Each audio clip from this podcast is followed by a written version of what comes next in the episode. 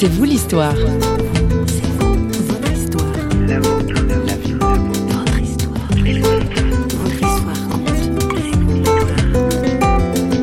Si vous voulez, depuis tout petit, j'ai entendu dire du mal de Jésus-Christ, ce qui m'a, ce qui m'a tourné vers la foi.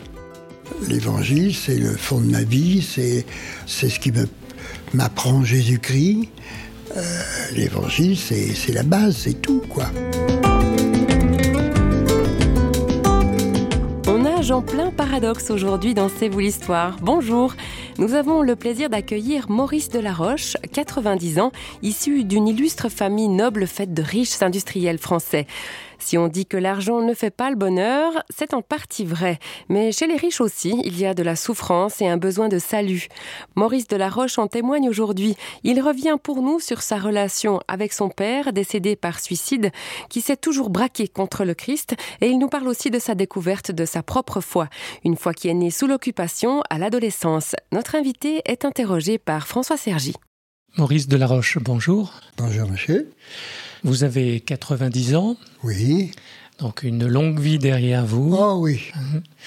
Et je vois en vous visitant que vous avez une lecture là de Karl Rahner, traité fondamental de la foi. Oui. La foi chrétienne a de l'importance dans votre vie. Ah ben c'est fondamental, absolument. Et ça c'est c'est à l'adolescence que Oui, vous avez vers ça? 16 ans. Il n'y a pas eu d'illumination spéciale? Euh, oui, en lisant Saint Jean, bien sûr. Illumination, je ne sais pas trop ce que vous appelez illumination. Euh, moi, je, je crois profondément que, je crois sincèrement que Jésus est, est Dieu et que euh, nous devons passer par Jésus si nous voulons aller vers Dieu. Alors pourtant, il y avait un certain nombre de, facteurs qui n'allaient pas dans le sens de la foi chrétienne, parce que votre famille et votre père en particulier n'avaient pas particulièrement Jésus dans son cœur. Non, pas du tout. Euh, mon père était, si j'ose dire, anti-chrétien. Il était un peu an- anti-tout. hein. Mon père était, était réfractaire. C'était un hors-la-loi, pour ainsi dire. D'ailleurs, c'était un délinquant. Il avait pris en grippe Jésus-Christ. Et de- si vous voulez, depuis tout petit, j'ai entendu dire du mal de Jésus-Christ. Ce qui m'a, tourné vers la foi. Votre père était pourtant d'une famille euh, de bonne famille, hein? Euh, justement, euh, le, pourtant est de trop. C'est parce que c'est parce qu'il était euh, de très bonne famille qu'il en a eu assez. C'était une famille très conventionnelle, oui, très conventionnelle. Et alors, il a étouffé là-dedans. Il s'en est évadé très bien. L'ennui, c'est qu'il n'est jamais retombé sur ses pieds. Oui. Et puis il y a eu le traumatisme de la naissance. Ah, c'est sûr, oui, sa mère est morte en le mettant au monde, et après, il, il a été élevé sans mère par son père, bon, qui était un riche industriel, mais c'était aussi euh, un drogué, qui a, il a aimé beaucoup euh, son fils, mais il était incapable de lui inculquer quoi que ce soit. C'était pas du tout un éducateur. On est dans la période de la Deuxième Guerre mondiale et le jeune Maurice va s'engager dans le militantisme communiste. Une réaction à son milieu bourgeois ou un vrai choix de conviction? Il est toujours interrogé par François Sergi. Une réaction et en même temps un suivisme. J'ai été au lycée Buffon. À l'époque, être étudiant communiste, lycéen communiste, c'était la mode. Celui qui n'était pas étudiant communiste, qui était bizarre. D'accord. C'était la grande mode. Oui. Comment est-ce que vous arriviez à concilier votre, euh, la naissance de votre foi chrétienne et ce militantisme communiste? J'ai jamais vu de contradiction. Je vois contradiction par rapport à l'Union soviétique, c'est évident, ou par rapport à la pureté et encore par une certaine conception du, marxisme. Vous savez, le marxisme, il y aurait beaucoup à dire, on peut, on peut le comprendre de bien des façons. Et je ne suis pas un cas unique, vous savez, un chrétien marxisant, je pourrais vous en présenter. Et de la même manière que vous ne voyez pas de contradiction non plus entre votre rationalisme, hein, vous allez être professeur de philo, vous allez aimer Descartes et Kant, pour vous, il n'y a pas de contradiction non plus entre votre foi chrétienne et la raison? Absolument pas. Euh, Descartes a été un grand chrétien et Kant était un, un protestant bon teint. Non, on met des barrières euh, là où il faudrait pas, vous savez. Euh, c'est beaucoup plus subtil que tout ça. Vous allez fréquenter des protestants à un moment donné euh... ah Plus que fréquenter, d'ailleurs, à un moment, je me suis retrouvé seul dans la vie parce que mon épouse était tombée dans l'aliénation mentale, elle a été enfermée. J'ai divorcé, je l'avoue, et j'ai épousé mademoiselle Monod, la grande famille des Monod. Alors là, j'étais en plein milieu protestant. Les protestants, vous savez, je les aime beaucoup. Euh, Qu'est-ce que vous aimez chez les protestants? Leur liberté d'esprit, leur euh, respect de la personne, ils ont un petit côté euh, révolté aussi. Euh, mm. euh, ça me plaît beaucoup, ça. Ils ont douloureusement quitté l'Église catholique, comme moi. Vous fréquentez actuellement une église évangélique. Qu'est-ce qui vous amène, qu'est-ce qui vous a amené chez les chrétiens évangéliques et qu'est-ce que vous en retirez? Eh bien, ce qui m'a amené, c'est le, désir, le désir d'être vrai en face de Jésus-Christ sans tous ces siècles de, euh, de fanfreluches, de, de déguisements, j'allais dire. Les évangéliques sont simples, euh, sont directs. Pour être euh, vulgaire, je dirais, ils ne sont pas ramnards. Ramnard. Ramnard. Je veux dire, c'est ça, ça, ça, vient du quartier latin. Ils ne ramènent pas. I cannot explain the ways of love. And life cannot explain the grace of kindness. There's no reason that can satisfy enough healing of this blindness. I've been seized by the power of a great affection. I've been seized by the power of a great affection. And even in the days when I was young. There seemed to be a song beyond the silence. Feeling in my bones was much too strong to just deny. I can't deny this. I've been seized by the power of a great affection, seized by the power of a great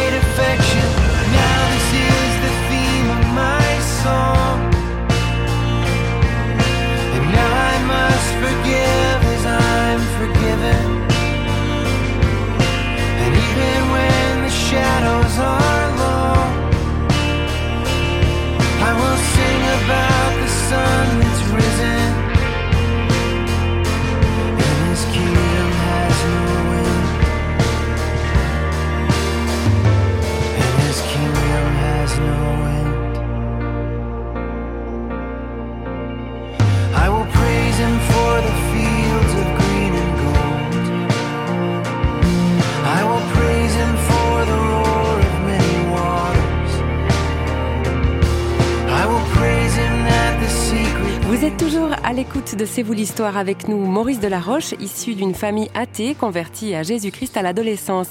C'est dans le cadre des églises évangéliques qu'il trouve aujourd'hui ses marques et apprend à s'en remettre à plus grand que lui, à Dieu. Il dit en toute simplicité et au micro de François Sergi ce qu'est l'évangile pour lui. L'évangile, c'est le fond de ma vie, c'est, ce qui m'apprend Jésus-Christ. Euh, l'évangile, c'est la base, c'est tout, quoi parmi les quatre évangiles, évidemment, vous vous doutez bien que c'est Saint Jean mon préféré. Et dans l'évangile de Saint Jean, c'est le prologue. Euh, je reviens au prologue euh, euh, presque tous les jours. Enfin, Kai, Sax et Geneto. Cette phrase admirable.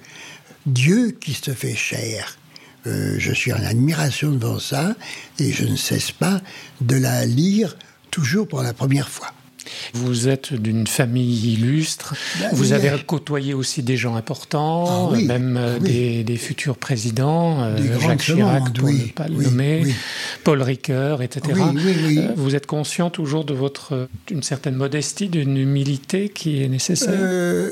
Qu'est-ce qui la fonde cette humilité? Ah, écoutez, d'abord, je, sais pas que je, je ne sais même pas que je suis, que je sois humble.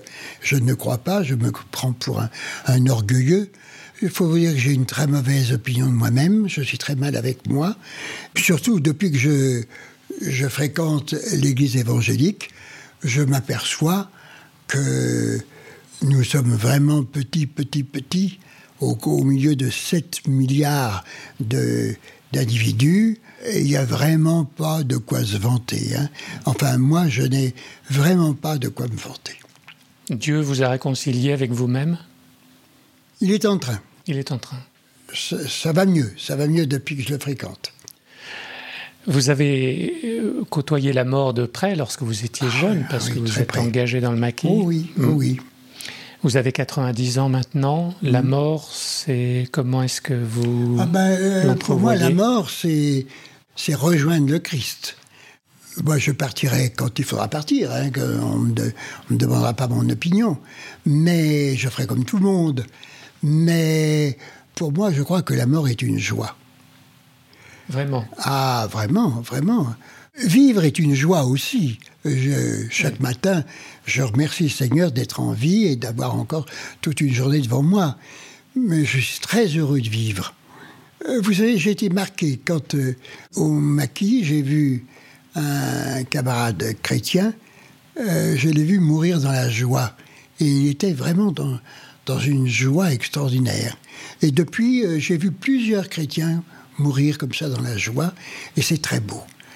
Moi, c'est ce que je souhaite pour moi. Maurice Delaroche, merci pour votre témoignage, pour ce partage qui a été rendu possible grâce à votre ami euh, Marcel Cherrier. Ah oui, ah oui, grâce à Marcel.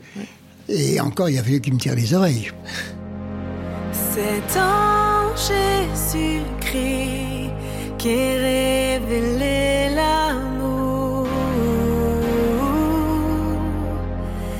pour toujours, non, rien ne peut nous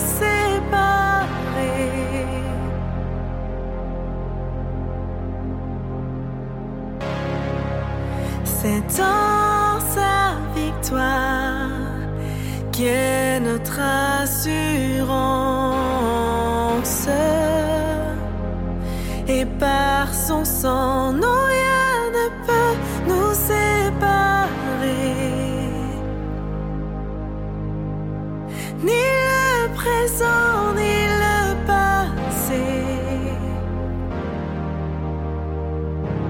Je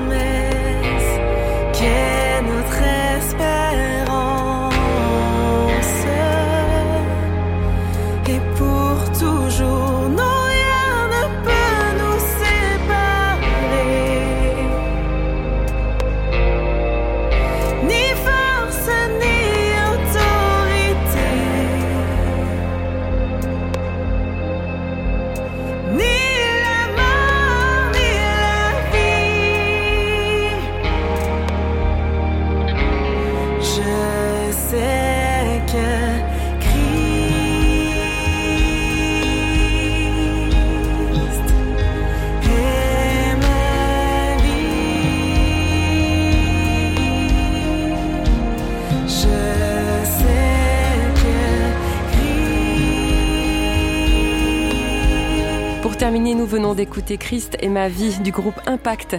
Le récit de la vie, justement, de Maurice Delaroche fait mentir l'adage tel père, tel fils. Le père ne s'est pas remis de la mort de sa mère à sa naissance. Le fils, lui, notre invité, donc, s'en remet au Père Céleste, à Dieu. L'heure est venue pour nous de prendre congé en attendant un prochain C'est vous l'histoire préparé par toute l'équipe de Radio Réveil. Bon, on ne vous quitte pas tout à fait, hein, puisque vous pouvez nous retrouver sur parole.fm et sur les réseaux sociaux que vous connaissez très bien maintenant. Allez, à plus